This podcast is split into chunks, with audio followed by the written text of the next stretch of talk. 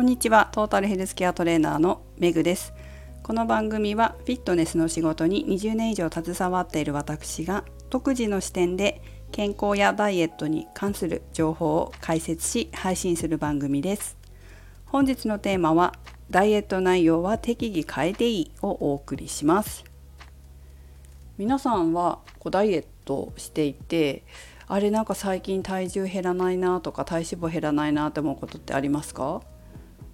まあいろんなね要因があると思うんですけど何回か私もこれ前に話したことあるんですがトレーニングとかをしてもしくは何かスポーツなどをして体の筋肉の量が増えたりとかするとこう食べるものとか変えた方がいい時期ってくるんですね。あとは理想の体型が変わったとかちょっと生活状況が変わったからトレーニング少し変えたいなとかいうことって出てくると思うんですよ。実は私が今その時期でしてこれ詳しくは、えーと、メンバー配信の方で話そうかなと思ってるんですけどこれまで結構筋トレを重点的にやってきたんですけどちょっと最近自分のこう体型とかボディラインとかを見直してみて今のタイミングだったらトレーニングの1日のトレーニングのメニューの内容のウエイトを筋トレ重視からジョギングランニングといった有酸素運動重視に少し変えていこうかなと重視っていうわけでもないんだけど筋トレなんか8割ぐらいで有酸素2割ぐらいだったのを筋トレ4割有酸素6割ぐらいにしていこうかなというふうに思っているところです。まあ、それは私自身の生活環境が変わったりして、まあ、環境が変わることでそれが自分の体に影響を及ぼしてるなっていうことにここ数ヶ月気づいて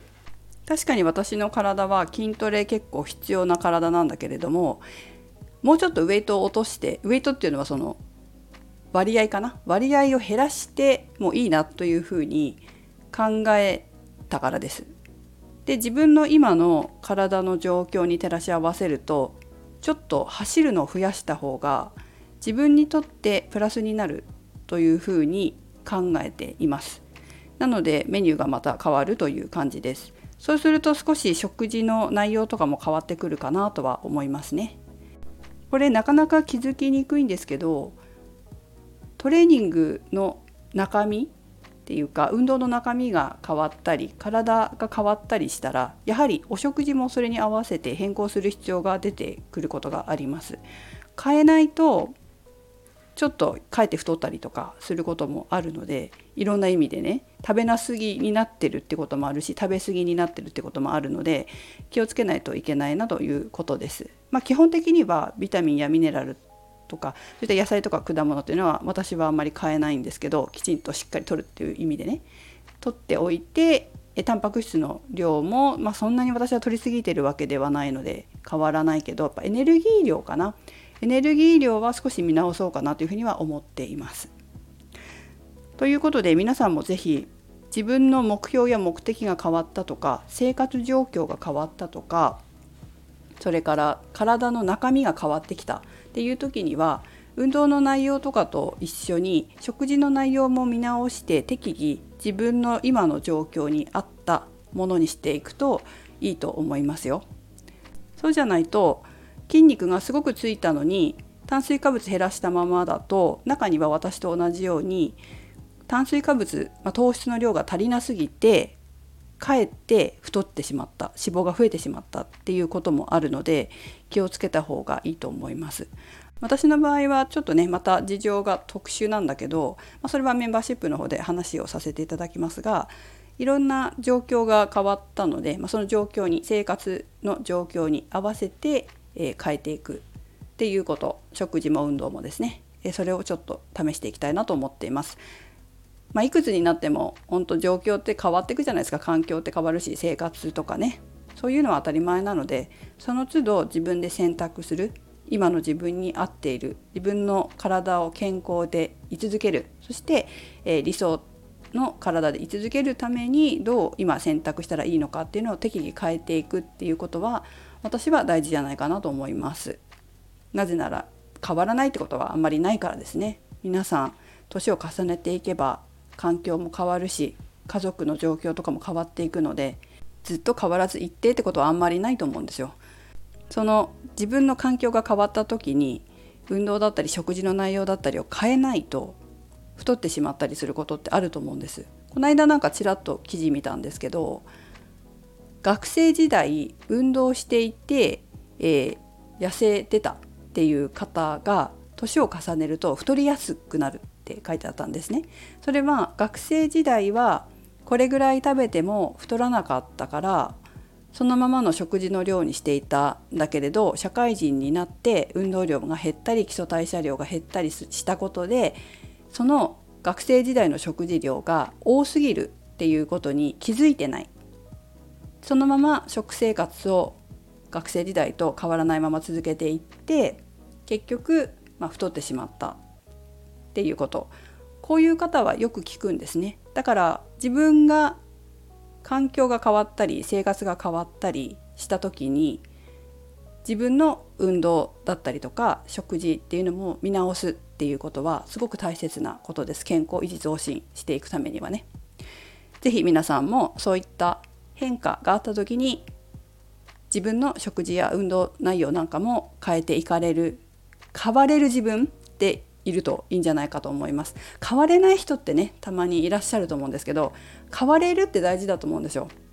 変わるってエネルギー使うことなんですけれども変われないとこう健康を害したりとかこれ体のことだけじゃなくて心もそうだと思うんですよ。メンタルも。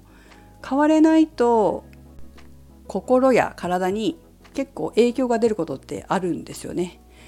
なんか私も昔変われない自分だったんですよ。変わりたくないというか何で私が変わんなきゃいけないのみたいなタイプで。でもそれがすごくデメリットになる。自分の人生にとってデメリットになるっていうことをことに気づいたんですね。前も一回話したことあるんですけど変化できるってすごく大事なことだって結構尊敬する方に言われて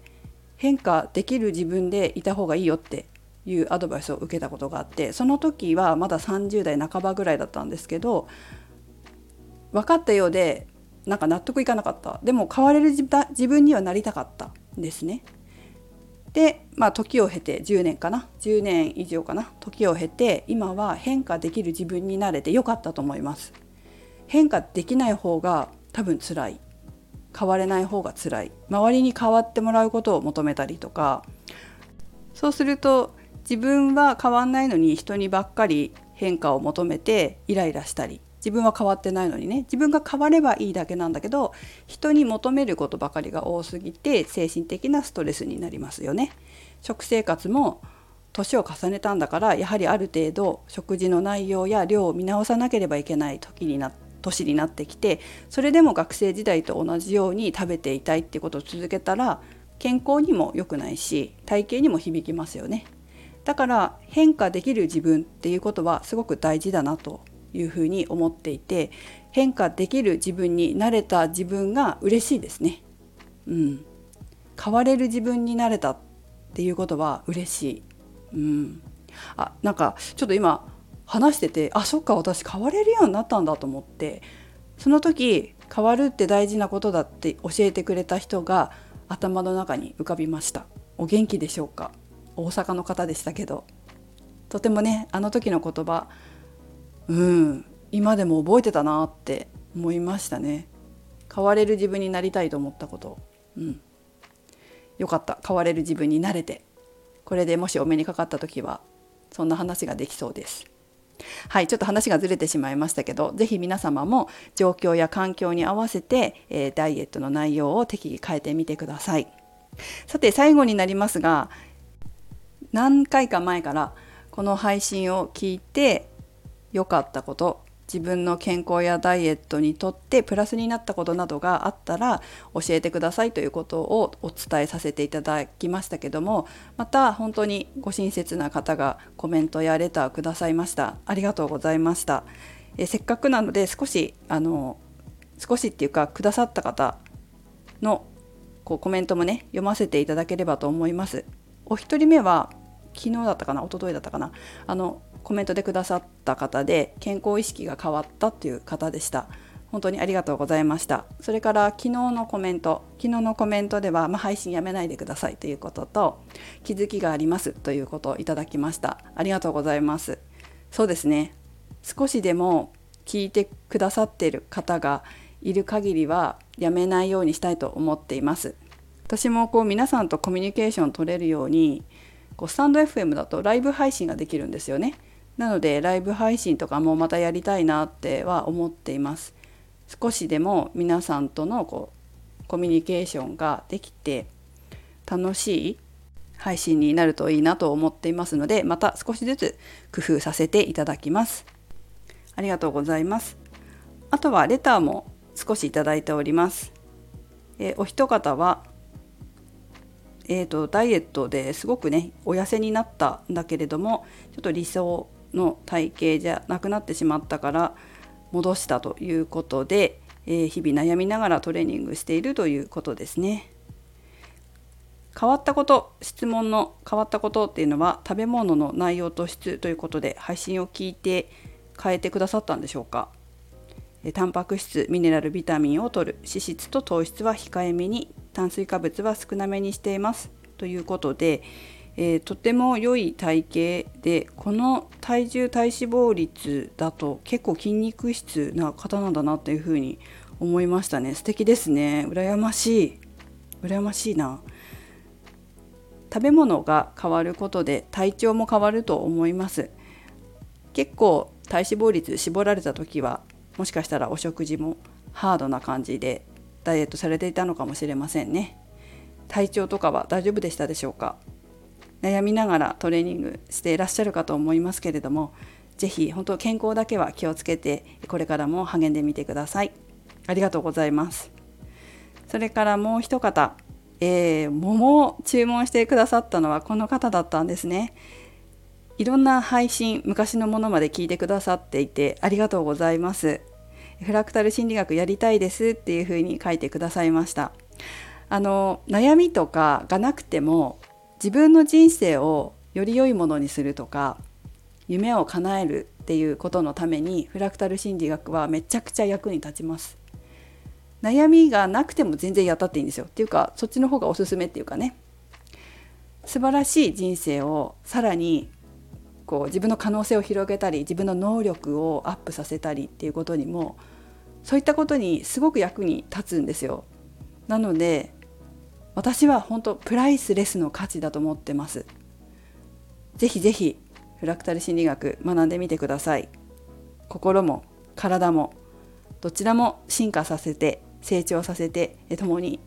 素晴らしい人生を皆さんとリスナーの皆さんとも作っていきたいなと思っておりますので、えこれからもよろしくお願いします。この、えーと、配信を聞いて良かったこと勉強になったことなどあったら教えてくださいというふうにお伝えしていますけれども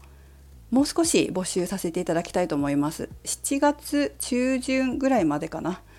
そのぐらいまで募集させていただきたいと思っております。